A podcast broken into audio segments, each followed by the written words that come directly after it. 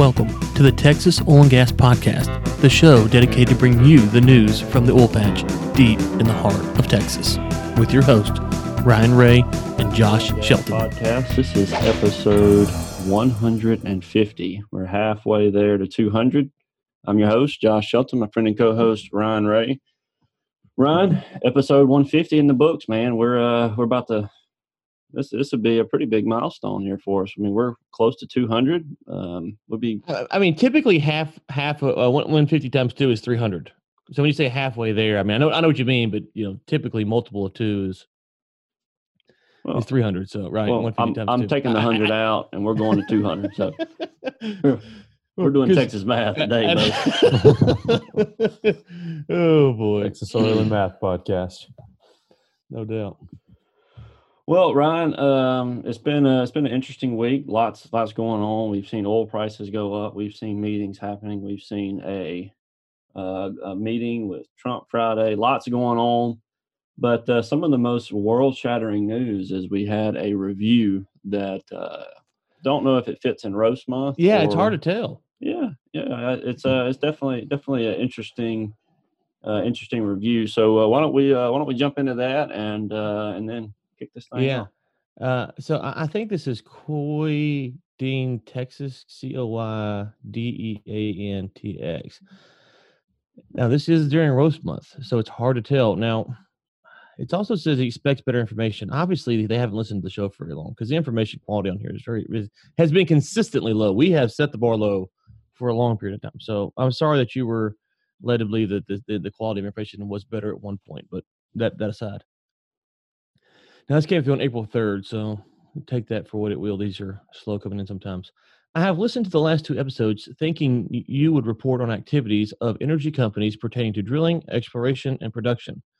I am somewhat disappointed. I'd like to offer the following suggestions. One, cut out the first 10 to 20 minutes of useless complaining and whining. It doesn't provide me with useful information. Two, there is good news out there. Find it and report it. Three, here's an idea to explore oil company stock buybacks. ExxonMobil has spent 100 billion buying back their stock since 2011. Why? Cheap credit and executives managing their comp- their compensation plans. Now they have stock that is down 50% and loaded with debt. And who suffers ultimately? Employees and vendors. Four, I will listen one more time and make a decision if it's worth my time. I spent a lot of time thinking about this review, Josh, and I went and looked up Exxon. Did you know that since 2011, Exxon has spent $100 billion buying back their own stock? Do you know why, Josh? Tell me cheap man. credit and executives managing their compensation plans. Now they have stock that is down 50% and a loaded with debt. Do you know who who suffers ultimately? employees and vendors. Yes. Wow. Look at that. Look at that. So um so there you go. There's your Exxon stock analysis of the day.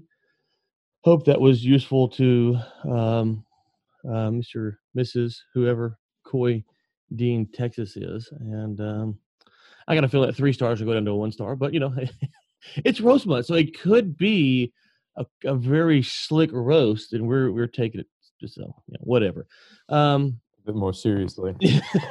yeah. So I don't know. I mean, listen, you know, the show is what it is. We try to do our best. If you don't like it, we're we're we're, we're sorry.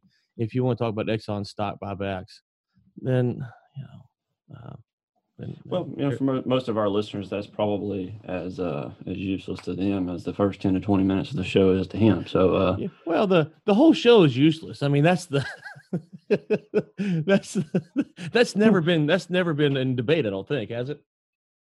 I don't know, man. We've been directing international affairs for some years now. Well, that is Um, true. That is yeah. true. So Trump's a big listener, and uh, OPEC's a big listener, and so, uh, anyways, but we will get into some hard hitting analysis if he gets past the first. What is that? We've been recording for three minutes, so if he if he, if he, if he or she or whoever it is can make it past the first three minutes, we will get into some hard hitting analysis on the Texas Oil Gas podcast. Well, Ron, uh, there's been there's been a couple of things that have come out. Obviously, uh, the industry is being um, I think uh, pieces are moving around. It's being restructured, reshaped. Uh, so there's an article that came out, MRT, that coronavirus will reshape the oil industry. And so uh, there's been talks about the U.S. joining OPEC in some form or fashion. Uh, there's been talk about um, you know the, the, the phrase that's thrown around that the U.S. oil production is going to be managed or decreased, and some of these things are just uh, people talk about this, but they're not really clear on what they mean by it. So all of this is causing uh, some some different governmental oversight to be looked at, and we're going to look at uh, you know flaring and things are going to be coming up here here pretty soon. The question that I have is, what do you think about some of the restructuring that's going on in the industry? The government's looking for some handouts. There was a you know the Strategic Petroleum Reserve that they were looking at, you know, storing some oil, um, joining OPEC. All, these things are being talked about.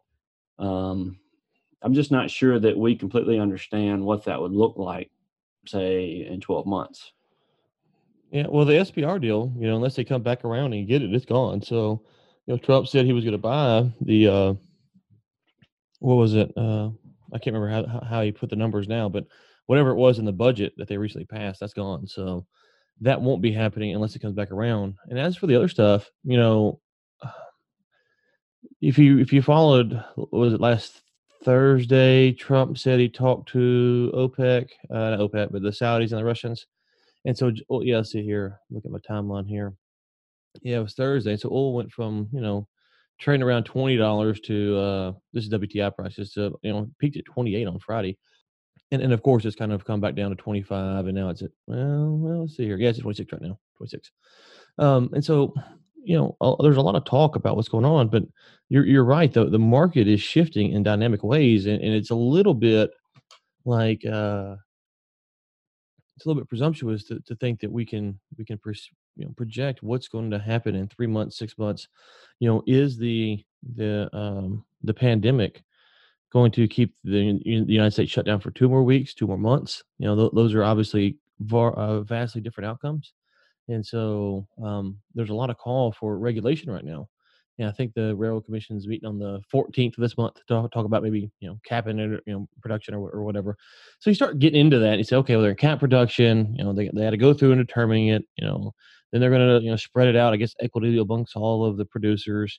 Um, but you know, if you're a producer, and this is something that I just don't, you know, I haven't, I don't, I don't I'm not, uh, you know, um, schooled up enough to know. But you know, I'm just wondering questions like this. You know, if you're a producer you know, and you're sitting there, you know, going to produce, uh, drill a well. Maybe you're, you're, thinking, okay, I'm gonna drill a well here and uh, here in July or whatever. But you know, will that impact how you make your decision if there is a regulatory agency now that's passing that out, or can everyone drill? Obviously, everyone can't drill at the same time they want to. So those are the kind of questions that I would just like to see, you know, kind of fleshed out how that's going to work out practically if they do go this way.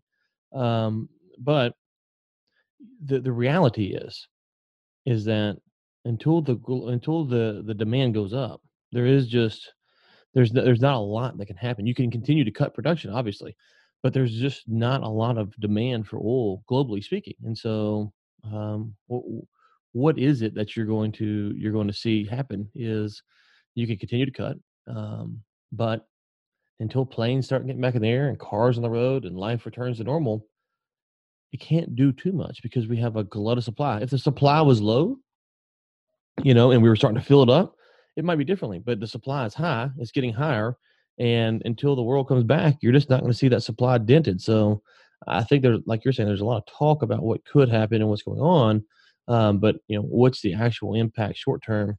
It's hard to see the price getting back above 50 in the next couple months because um, the amount of oil that had to come off the market, you know, like today basically, and how quickly we had to get the, the global economy started back up. Hmm. So the uh, the next article kind of jumps right in with uh, some of this talk between the Saudis, Russia, and the U.S. and what they're what they're seeing. Uh, kind of the conversation that's happening is with all of this falling demand, Russia and the Saudis agree that stability would be preferable, but the Saudis are demanding that the U.S. shoulder some of the burden. One of the questions I have is how would the United States shoulder some of the burden? Like, how could they do that with our antitrust laws and all that? How, would they go about doing that? Would they they set production guidelines um, by state, where they the state as a whole can't produce more than that? And how would they how would they implement that with all the different companies? Because we're not right. These other countries are, or the, the the oil companies are government run, so it's much easier to regulate. For us, it, it's just hard to see how that plays itself out. I just don't understand how we can limit production here without violating our own antitrust laws. I just don't I don't see how we could do it.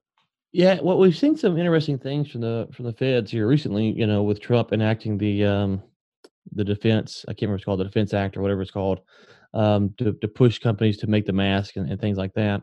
I don't know.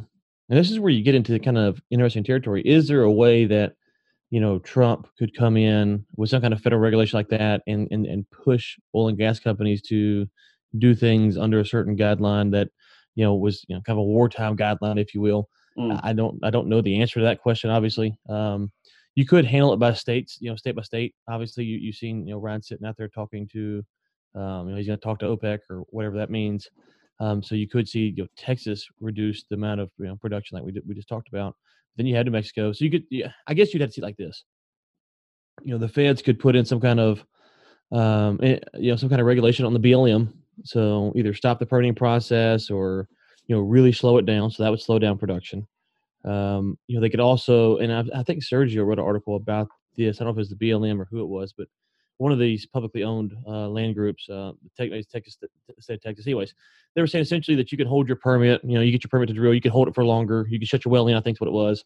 Um, you know, so you don't, so you kind of incentivizes them to slow it down some. So you could see regulations that would change the regulatory process um, that could put producers in, a safer spot to hold their acreage um, for longer. And I don't know all the intricacies of how that works, but that's the you know more or less that's kind of the the simple the simple things. Um, and then I saw there was talk about shutting down offshore because of uh, you know coronavirus outbreak on some of the rigs. I don't know how bad the uh, the virus is on the rigs, or if it's just talk or, or whatever. So those would be kind of some major overarching things you could see the feds do to try to curtail um, production.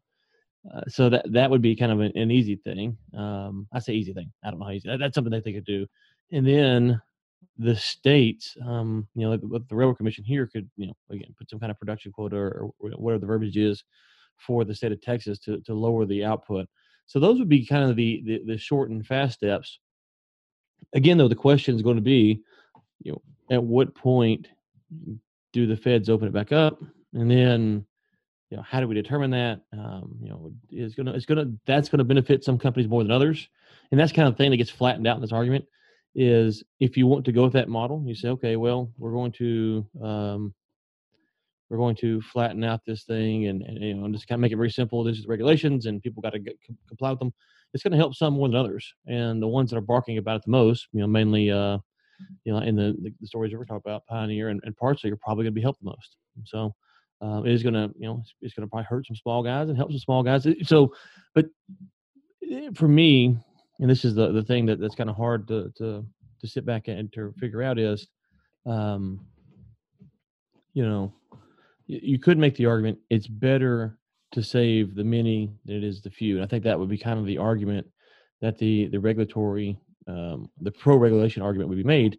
The problem is is that okay, well, you might save the many over the, uh, you might say the few over the many, or however that saying goes. You might save more jobs by, by enacting regulation now, but um, what does that do six months from now or a year from now?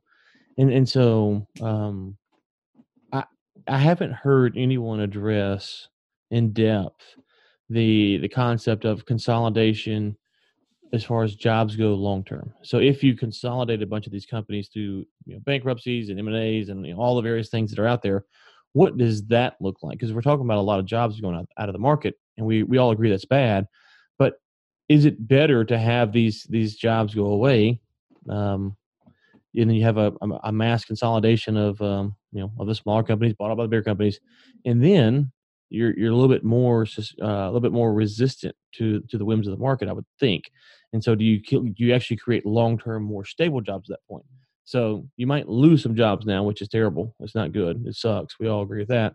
But in the long run, you actually create more stable jobs because we do. We, one thing we do know is that the the the market. You know, we've been in the show for three and a half years now. Uh, we're, we're four or five years from our last downturn, so the market's pretty volatile. Would lowering the companies naturally through the market actually help stabilize it long term to give um, and I'm putting more people in air quotes because it wouldn't be the total more, but it'd be a, a, consistent more, more people jobs longer, and that's that's kind of the debate that doesn't get uh, the side of the coin that doesn't get talked about enough. I think. Well, there was a uh, there was a meeting with Trump and some oil executives on Friday. Um, don't have a lot to come in here. I, I did a couple of searches and didn't find um, kind of the the results of that meeting. I, I did Um, see he offered to give him a, a COVID nineteen test. I bet he did. Well, it was did. funny because the reporter was like mad about it, said that he was offering to give him a COVID test, and yet the reporters literally report every day on how bad and how dangerous the COVID is. It's like, well, wait. Like Hmm. I, I'm old enough to remember when they were asking the president if he got tested. Like I'm old enough to remember that. I don't know if you guys, you young pups, remember that, but I'm old enough to remember when they were like, "Mr. President, have you been tested for COVID nineteen? Will you be tested?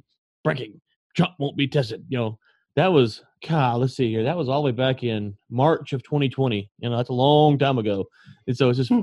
it's just funny that he. And I don't know if he actually got tested or not, but it's just funny that they have all these White House meetings. The reporters show up. They're always asking about testing, and then Trump offers to test some guys. And I get it; they're rich billionaires. I get, I get the, I get the, the frustration there. But it's just, it's just funny. It's like, oh, do you want everybody tested or not? I don't, I don't, I don't understand. I, I'm not getting tested, just for the record. I, No. I, I will not getting tested at the moment. So I will uh, wait till I'm on the ventilator before they test me. Yeah, I'm not wearing a mask either.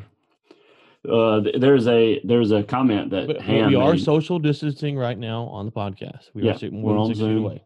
We're Yeah, very on Zoom, distant from each other. Very distant from each other. Nate's Um, way distant from us, but you know, Josh and I are at least a mile away. So we're we're we're we're uh, we're practicing social safe social distancing, and everyone else should as well. Don't don't sue me. Yeah, we, we can't. We, we take we take donations, not lawsuits.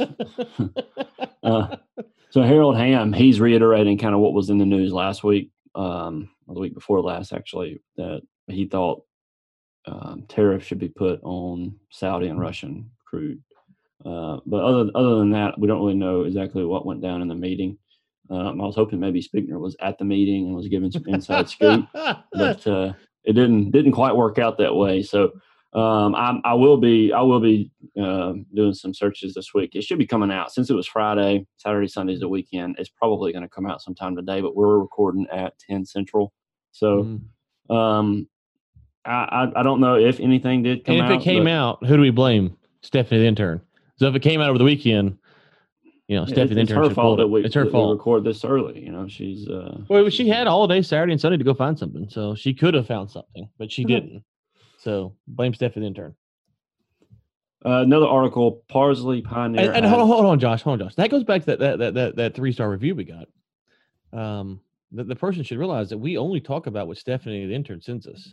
We have no control. We have Nate the producer and Stephanie the intern that run this show. We're just we're just beautiful faces here. That's all we are. Can you We see just how show up- treating us here, Stephanie? Yeah, They're- we they're just throwing us under the bus.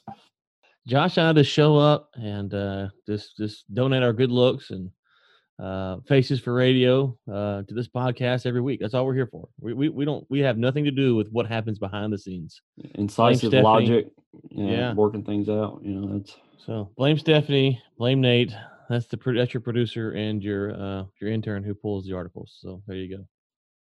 Well, he asked for good news. The good news is Parsley and Pioneer are asking the RRC for market demand hearing. So if you work at Parsley and Pioneer, this is fantastic news. uh, for those of you who don't, um, it's kind of like that Exxon stock.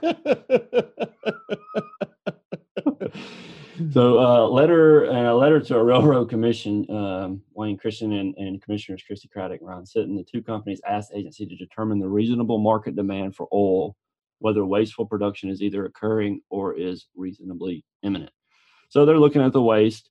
Um, we've all we we kind of covered this pretty extensively last week. Um, they're really not concerned with waste; they're concerned with taking market share the way the Saudis are taking market share from us right now.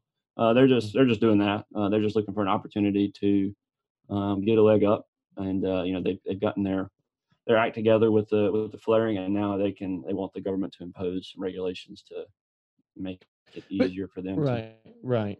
And so let, let, let's kind of go back to the original, um, the original listeners' point, and this is something that we've been talking about here, and, and something that you know Um, I was talking to someone last week, and they said, "Do you think that the oil field is coming together right now?" I said, "I said no.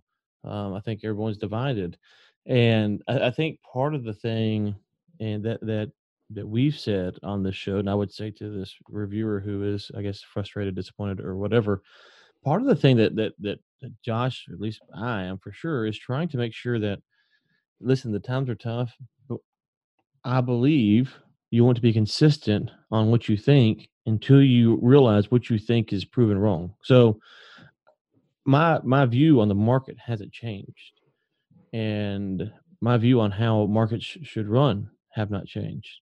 Therefore, I'm not going to change my stance on what should happen when it sucks because the market sucks. And a lot of people right now that, that I would see that consider themselves conservative or Republican have abandoned all the principles that go along with hi- historic Mm. conservatism or conser- uh, consor- uh, historic conservative republicanism. If you go back before 19, you know, most of our listeners are kind of our age or younger. Um, if you go back to the early conservative party, mo- most of the stuff that's talking about today, they, they would they would scoff at and say it's terrible, it's it's you know it's it's uh, authoritarian and all this stuff. So we will eventually be done with this this whole thing. Coronavirus will go away.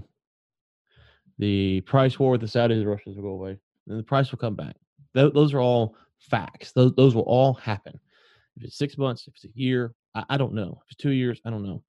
Um, are there things that we could do to artificially impra- in- inflate the price sooner? Yes, there, there are things.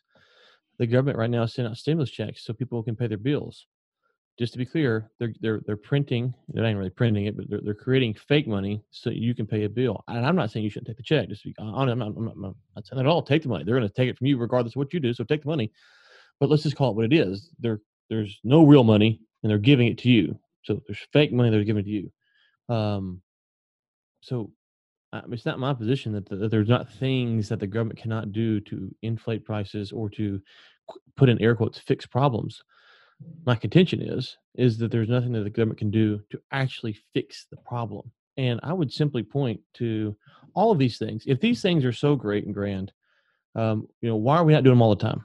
That's that's just the simple reality. And i'm not talking about you could say well why does a business not do the same thing all the time? Okay well okay right. Sometimes it's better to be doing this than this because of you know seasonal demand or, or whatever. Um, the government invokes regulation or takes away regulation. The, the the the question that i have to ask is if if these regulations that they're either invoking or rolling away, um, why why is it now that we think that's the time to do it? And you might say, well, it's a it's a it's a time of crisis. It's like, well, okay, right, but you know, it's like uh, Governor Abbott the other day said, well, we can deliver alcohol uh, via car. What's the rule? If you order a meal or something like that now, that, is that how it goes? I can't remember what it is. And he was all giving himself an attaboy. It's like, well, well, hold on. E- either that's an important law that we really need, or it's not. So either we should not be driving Uber cars or Uber Eats or whatever it is, or however the, the, the, the thing works, and delivering alcohol to people's homes with the meal, or we should. But the coronavirus has really nothing to do with that. And if you want to say that the coronavirus is so bad in Texas that we need to change that law, it probably wasn't a good law to begin with. So when you put that framework over all these conversations around the oil market, um, part of the the, the the thing there is is if it's good and if you want to make the argument it's good for the Texas Railroad Commission to consistently legislate how much oil production the state of Texas should have, that's a position that you should make no matter what the price is. That the, that the Railroad Commission could consistently be reviewing and analyzing and doing that. And to say that they are is not true because they just they haven't. Um, they could put it. They can say that they are, but they're really not. So I'm not. I don't think they should have. And I don't think they should now. I dis, I disagree with Blackman or Speetner or folks like that who think they should. Um, but I, I think, Josh, what we're seeing here is we talk about Trump and what Trump's going to do or the Saudis. Trump did give the Saudis and the Russians an out. He did call and say, "Hey guys, you know, please stop." And it's probably a little bit more than "please stop."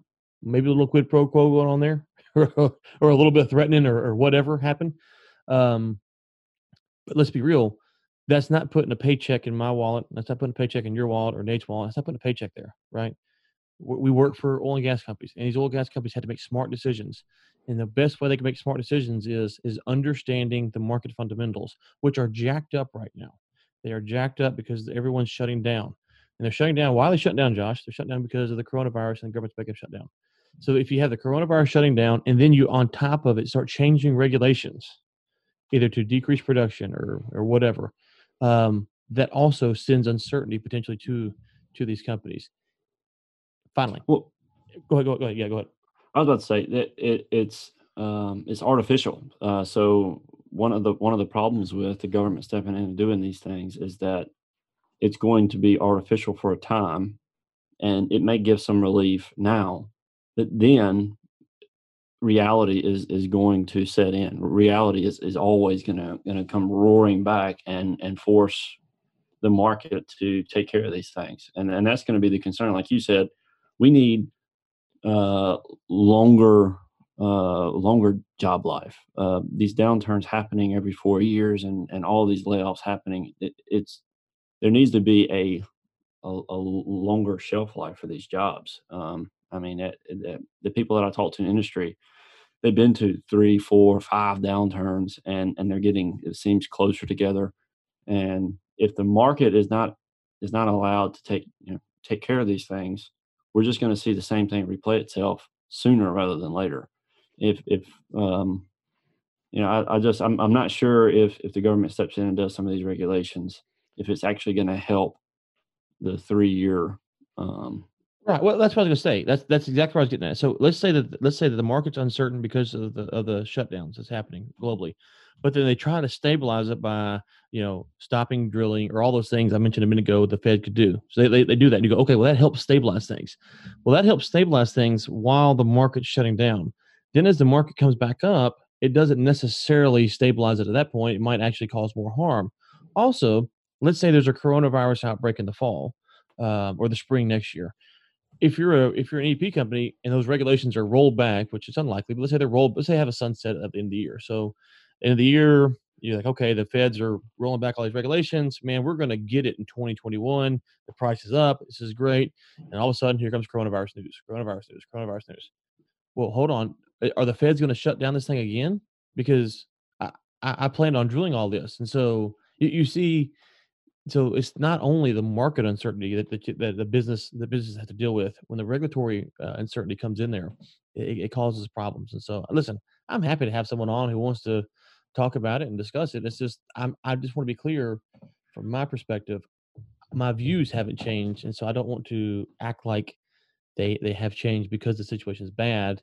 Um the situation is the same as far as i'm concerned. It, it, it sucks and like I put on Facebook the other day when uh, on LinkedIn the other day when when Chesapeake was out there trying to ruin the the, the gas market uh, a few years that was it you know, 10 years ago now whatever it was when they were out there buying acreage up and trying to put everybody out of business and I put it in air quotes they were you know trying to dominate the market we was cashing them checks son. We was cashing them checks and we was not once not once calling for regulation to keep Chesapeake from doing what they was doing. Uh, we was cashing them checks and so um, and, I, and I, if it happened again today, what I do? I'd go cash. I'd go cash some checks. So, yeah, well, I think I think um, the, the thing that I would be worried about is when when the oil price does go up, and it is. I mean, if you listen to Anas uh, a couple weeks ago, uh, things that are happening right now are going to lead to a uh, a, a, price spike um, next year based on everything that we're looking at. When that happens, you want companies that have the freedom to go in and produce um, and and build mm-hmm. a build a strong business. And if, if things are regulated, then the government's going to pick and choose who can produce, how much they can produce. Um, I mean, that we don't want that. I, I don't want that. I, I, don't want the, the government being able to pick which companies are able to produce out in Texas because these are in with the politicians or whatever. Mm. Um, I just I don't trust that at all. Um, and that may be the path that we're going down. And uh, you know, I'm, I'm okay with big companies like um, overproducing and putting all these other companies out of business and them taking control as long as it's not something where the government is artificially picking and choosing who can produce and how much. That that that doesn't set with me very well. Um, well, and, and we're and, and, we're okay with it not from the standpoint of we're wanting people to lose their jobs. We're okay with it in the sense of we believe in the free market. Yeah. Right. So it's not like yeah. we're like, hey, yeah, they may put us out of business. You know, right? They, they, they, put us out of business, and that's but but it's there is it's the th- the theory of the free market is is that if they can do it, then that's just that's just part of it. So, um, you know, anyways. So yes, I, I agree, and you know, that's kind of what we said from, from day one on this show. So uh, let's see. We have article: Trump vows U.S. energy sector will come back as he sees Russia-Saudi oil agreement. Um, I, you know, vows. We'll see how we'll see how it goes. I'm I'm really not sure. I'm really not sure how that's going to play out. Honestly, um, I'm I'm eager to see.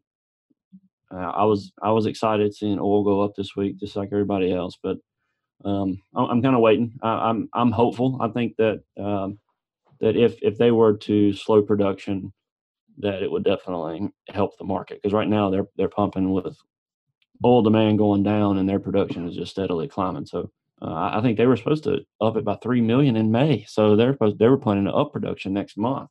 Uh, OPEC was so Yeah, but the so for listeners, you know, we're recording this on Monday, April sixth. The, the the OPEC Plus meeting is supposed to be on Thursday, the what's it, the 9th. Um, I think I don't know if they rescheduled or not. So some of the stuff we're talking about by the time you listen to this, there might be new news that's out there, but uh, which could change a lot of this. Um, I don't know if the Saudis and the Russians can actually cut enough to really matter right now, but it could help. You know, three, four, five, six, eight months from now. So. All right, last article before we get into the roundup. This is from our good friend Sergio, who uh, two things. He haven't get he haven't hasn't given us a Cabot Oil and Gas update in like three and a half years. Wait, wait, Uh, whoa, whoa, whoa, whoa, whoa! I got, I got to defend Sergio here. I got to defend Sergio here. Uh, I think he did Defend do a Cabot. No, I, listen, listen, listen. Delete it's not you know for me to defend Put it on the dark Sergio. For me to defend Sergio, it's uh, it's yeah, it's a bad day. Um, I think he did do a Cabot one, and Steph, the intern, just omitted it, which is fine. I mean, you know, she's you know she's very talented. Um, let's see here. He puts out like 400 articles a day, so it's hard to hard to find all of his stuff. But yeah, I'm pretty sure Sergio put out uh, uh, a Cabot update. I can't even I can't find it, but I'll, go ahead. I, I'll look for it while you're talking, Josh. But I'm pretty sure because he he told me he was working on one, I think, or he'd seen something about it. I think he said he did one, but uh, I'll I'll look it up while you're going through that. And and this is the part of the show where the positive news that's out there, Josh goes through. So there you go. Well, so um, so Sergio, he uh, he put out an article kind of reiterating some of the Parsley uh, Pioneer meeting, and it uh, just talks about the urgent need to cut oil flow. Uh, and so he had he had some you know some comments and uh, some reporting on it. Um, so I was thinking that we might want to we might want to reach out to him. I, we're, we're supposed to be doing a hedging thing, uh, a hedging it's, article. I, I said it this morning. Oh, you sent it to me. Mm-hmm. Mm-hmm. Man, man. Now see, you can't blame Stephen or Nate there. Nate, you got it, didn't you? Uh, I haven't seen it. Wow. Nine forty three. Wow. Nine forty three. Wow, man. No wonder the listeners giving us a three star rating with quant. Wow, it's right there in the chat, fellas. Man, no wonder we're getting three star reviews. It's We're constantly- usually very professional. no, we're not. No. yeah, this this coronavirus is just throwing our uh, our workflows. Well, off. let's go through this. This is what the listener, uh, Coy Coy Dean, Texas wanted. So let's let's get him his hard hit news and analysis on the um on the hedging, and I'll walk it through here. This is from Sergio Chapa because uh, I do read everything Sergio puts out, and I found the Cabot article as well. So um, I'll link. I'll send it to Nate to link in the show notes. So this is from Sergio, April first, and if you've been listening to this podcast, I think you knew that this was probably coming out. So survey independent oil companies hold strong hedging profiles.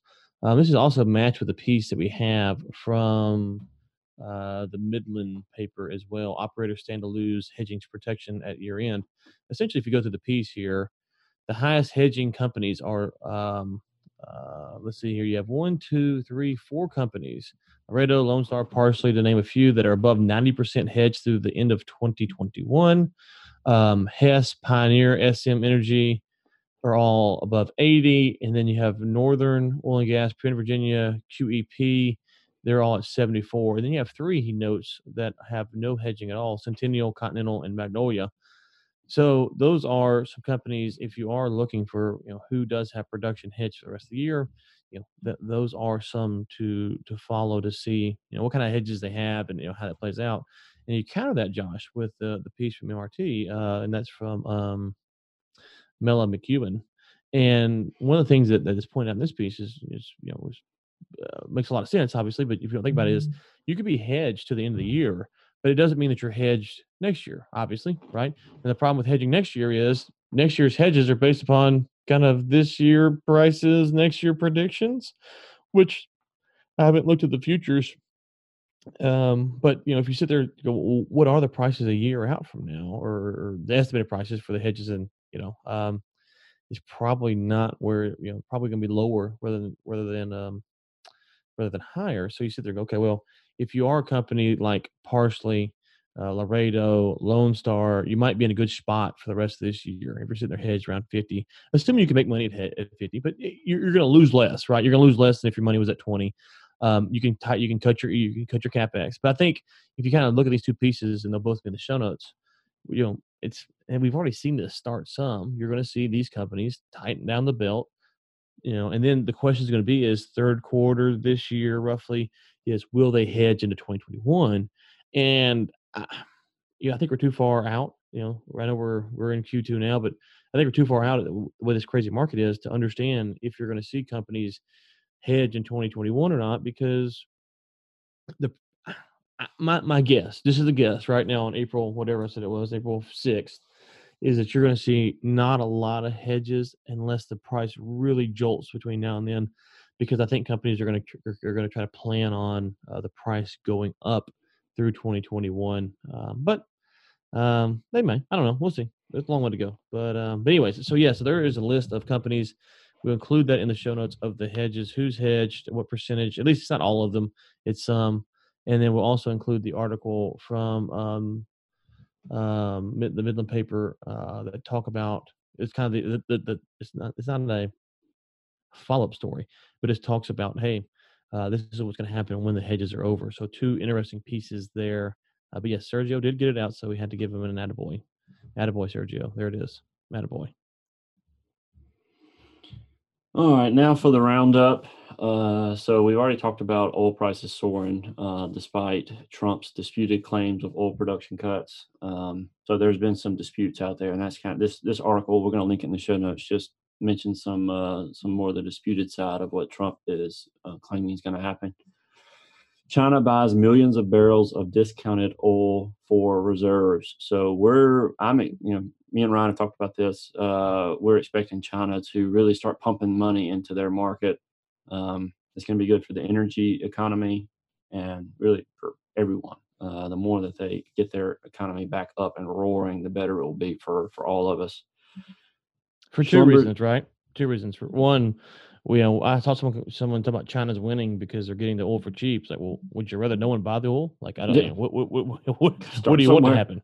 Yeah. So, a China buying the oil cheap is let's just kind of work out the economics here. China buys the oil for cheap, which means they can make you know cheap gas and cheap uh, refined products, which means it's quicker to stimulate the economy with cheaper products than it is more expensive products. So, China buying large quantities of oil, and they might sell it back to the market, or you know, they can do whatever they want to. But if they are going to use it for refined products in their country, um, it helps their country get back on its feet quicker because their consumers can buy refined products for cheaper. So let's not get mad at China for a buying our product, and then b, you if they're going to use it now, they, if they hoard it, then I can understand the frustration, but they're probably going to use it to refine their product because, to your point, yeah, I think they're going to do everything in their power to get their economy going. The second, so that's the first point. The second point is is if China is successful at restarting their country, I think that will give hope to other countries around the world that hey, if China can do it, we can do it. Mm-hmm. And so I think this is a good time to uh, kind of follow what happens in China and go, okay, well, you know what, they got things going again. If they can do it, we can do it. And you know, it's kind of the the you know our country is you know can outdo your country and you know that nationalistic pride and all that stuff. Now it's kind of a good time to kind of look towards that because um, if China falters, I think that you will see potential problems globally going, oh my gosh, the headlines will read China could not rebound from the coronavirus, right? And that's mm-hmm. going to put more fear into the global economy. So uh, I think we all should be cheering on China right now, saying, hey, they're, you know, whatever you want to believe about their, their numbers and their reporting, they're claiming they're past it. So let's hope that they can come out and kind of get this thing turned around because that will give every other nation the ability to look at China and say, China came out of it. They went full bore after it was over, and they've they've they've never looked back. So that's kind of the two things to to follow with the China story. Yeah, I mean, and and uh, just just kind of piggyback on that comment. If they go buy a lot of, if they go buy lots of oil for cheap, that also lowers the supply. Uh, mm. So just basic economics. That's that's good. That's good for us right now. You know, we want to get as much of the supply bought as possible. Schlumberger executives take pay cuts as North American workforce is slashed. So um, the the executives at Schlumberger are uh, they're doing their part. They're they're going in and, and taking taking the hit. Uh, this article came out on March the thirty first. Um, I heard there were some subsidiaries of Schlumberger that were possibly going for sale. So um, don't have much to report on with that yet. But they're taking a twenty percent pay cut beginning Wednesday. So that would have been think last Wednesday. Mm. Operators stand to lose hedging protection at year's end. So this is a kind of connected with uh, with Sergio uh, and what you said, Ryan, uh, which I agree with. We're probably not going to see uh, hedges next year if prices continue where they're at. Um, hopefully, we'll see prices go up before then, and people can establish some hedges so we can have kind of some stability. But right now, that's not looking too promising. Report uh, crude oil sales below $6 per barrel in some parts of the Permian Basin. This is nasty. Uh, so ever so in between 548 and 723. Uh, this is the WTI Midland. Uh, it's a light sweet crude. Um, so while um, while oil was 25 per barrel, the the Midland oil was selling for pretty cheap. Uh, so uh, I just saw this article that came out, and it, it was interesting, interesting uh, take on things. Hopefully, that improves very soon. New state coalition to examine flaring methane emissions. Yeah, many much of this we've already covered um, already, and then uh, opinion: How did Oxy's bosses get paid a bonus? this this was a I wish we had speaking on to talk about this article, Ryan. This would be this would be a lot of fun. He should come on the show one day. So uh, they they talk about uh, Vicki Hollub and the Anadarko acquisition by Oxy, and uh, and they also talk about um, the fact that she got paid a bonus, um, even though the stocks and things took a took a major hit. So it's an well, interesting article. Didn't she? And so this is the thing. I, I got to go back and kind of look at piece all this together because didn't she also take a, a big pay cut as well? And wasn't that, yeah. was that part of the bonus? Or I went I never was really clear on um on how all of that went down. It's it's kind of like okay, uh, those those corporate those corporate deals they, they you know they'll uh, let's see here, here here it is. Hence the headline total compensation. Uh, yeah, I think she went down as well. But anyways, yeah, it's it's uh you know these these big corporations and you know their bonuses and, and how they do stuff is is always interesting. And uh you you know the, the other thing is, will we hear anything from old Carl? Will Carl be quiet now that he's got his board seats? Because oh, you have he's to. Done. He's done. he's turning the deuces. He's cashing checks, bro. I mean, you have to think that he can't be too critical now because he's got the board seats. I don't know if those are already in, in fact, uh, or if they're getting uh, still placed, but whatever those are all filled, he can't be too uh, too critical because you know he has what three board seats now. So uh, be careful what you wish for, I suppose. All right, so uh, we're going to end this thing off on some really good news. TC Energy to build Keystone XL pipeline. This is a pipeline that runs from Canada to Nebraska and it, will move on to refineries in Illinois and along the Gulf Coast. This is plans to invest eight billion. So TC is putting eight billion on the crude oil pipeline project, and uh, and so this is this pipeline is one thousand two hundred ten mile pipeline will move eight hundred and thirty thousand barrels of heavy crude oil per day from Canada or Alberta to Nebraska. So that is uh, there's a piece of good news there. So uh, hope hope to see that go go well, and I hope uh, hope oil companies will fill that line up, and um, I hope hope it goes well for all parties involved. Yeah, and I guess the final thing, Josh, is let's just kind of recap this on kind of why we've handled the show to seriously address the we had fun at the at the reviewers' expense earlier, but kind of seriously address why we've handled things the way we have. Um, when the if we go back a few weeks in history here, the news broke on Friday that the Russians were going to increase production, and then by Saturday the Saudis, um, you know, uh, kind of started the price war, if you will you know, we felt, and I had to go back and listen to the, the show to see how much we actually talked about. But we felt that that was going to be, you know, uh, very, very bad at the time. That was before the the U.S. economy started to shut down, um, and then I think it was that later that week or the next week the U.S. economy started to shut down. Um, and what we've seen since then is a lot of people out there giving false hope, false optimism, um, and, and just kind of trying to paint a rosemary picture while we know people who are getting laid off, companies who are shutting down their budgets, um, and so I think there is a time to sit around and say, "Hey, you know, let, us uh, pull yourself up by your bootstrap and let's keep on going." Uh, I think there's a time for that. There's also a time to, to to try to be as real about as how you think things are. And for the past few weeks, things have been bad. And, when we didn't want to come on the show and act like things are good. Does it mean you can keep find a job? Sure, you find a job. Does it mean you can keep making money? Sure.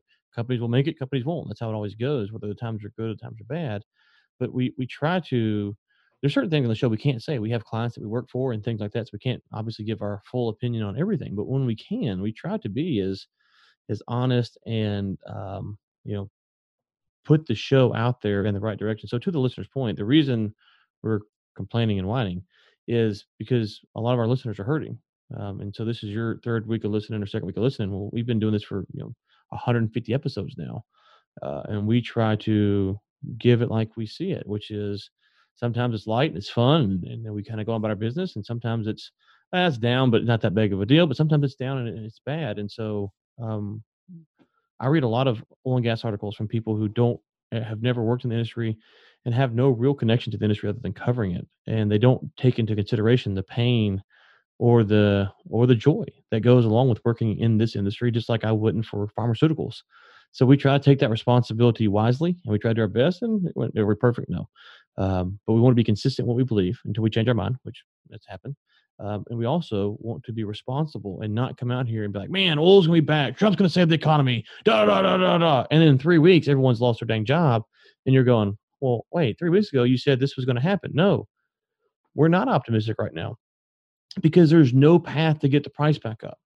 Are there things? Yes, we cover them in the roundup that are good stories and bad stories, and you know, we, but we're trying to give you the best information that we think is relevant uh, on a weekly basis. And there are a bazillion stories out there. So that's why we cover the show the way we do. That's why we have not been, you know, putting out the. And if you kind of go back to my LinkedIn, I actually kind of slowed down the LinkedIn post for about a week or two because again, I saw a lot of people out there like, "Hey, we're gonna make it," and, and I get that. People want the hope, they want the um, they want the the feeling of everything to be okay. Um, but we you know we have our listeners, and we we really love our we love our listeners. We respect them. Uh, we respect their intelligence, and we respect their commitment to the show. And so, for us to come out and send a false message is uh, is something that we don't want to do. And so, anyways, so for the listener who's new, we do appreciate you listening. It, uh, he he probably he or she probably did not know it's a five star uh, minimum requirement. So go ahead and get that fixed, and then you can. I mean, I probably didn't know that, right? probably didn't realize it's a five star rating requirement. So, anyways, get that five star rating requirement. And it is roast month. It's roast month until Ju- was Nate July fifteenth. Uh, July 15th. Yeah, tax day. Yeah. Yeah. So, Coy, Dean, Texas, you can come back and you can nuke us with a five star review. If you drop it down to a one star, though, we, are just not going to read it. We're going to ignore it. So, five stars and you can just nuke us. There you go. Um, we do appreciate you tuning in and we hope this episode was better for you. And for listeners, let us know over the next few months. The content's going to be different than it was before. What is it you want to hear? Do you want to hear us rant and rave about the Railroad Commission or or whatever it is, uh, send us an email, get us on LinkedIn, let us know. We do appreciate you guys. We really do. Um, we've our audience has grown so much since Josh and I started this, uh, despite Nate and Stephanie coming on. So it's really been it's really been uh, good good to see. And so we will talk to you next time. Until then, keep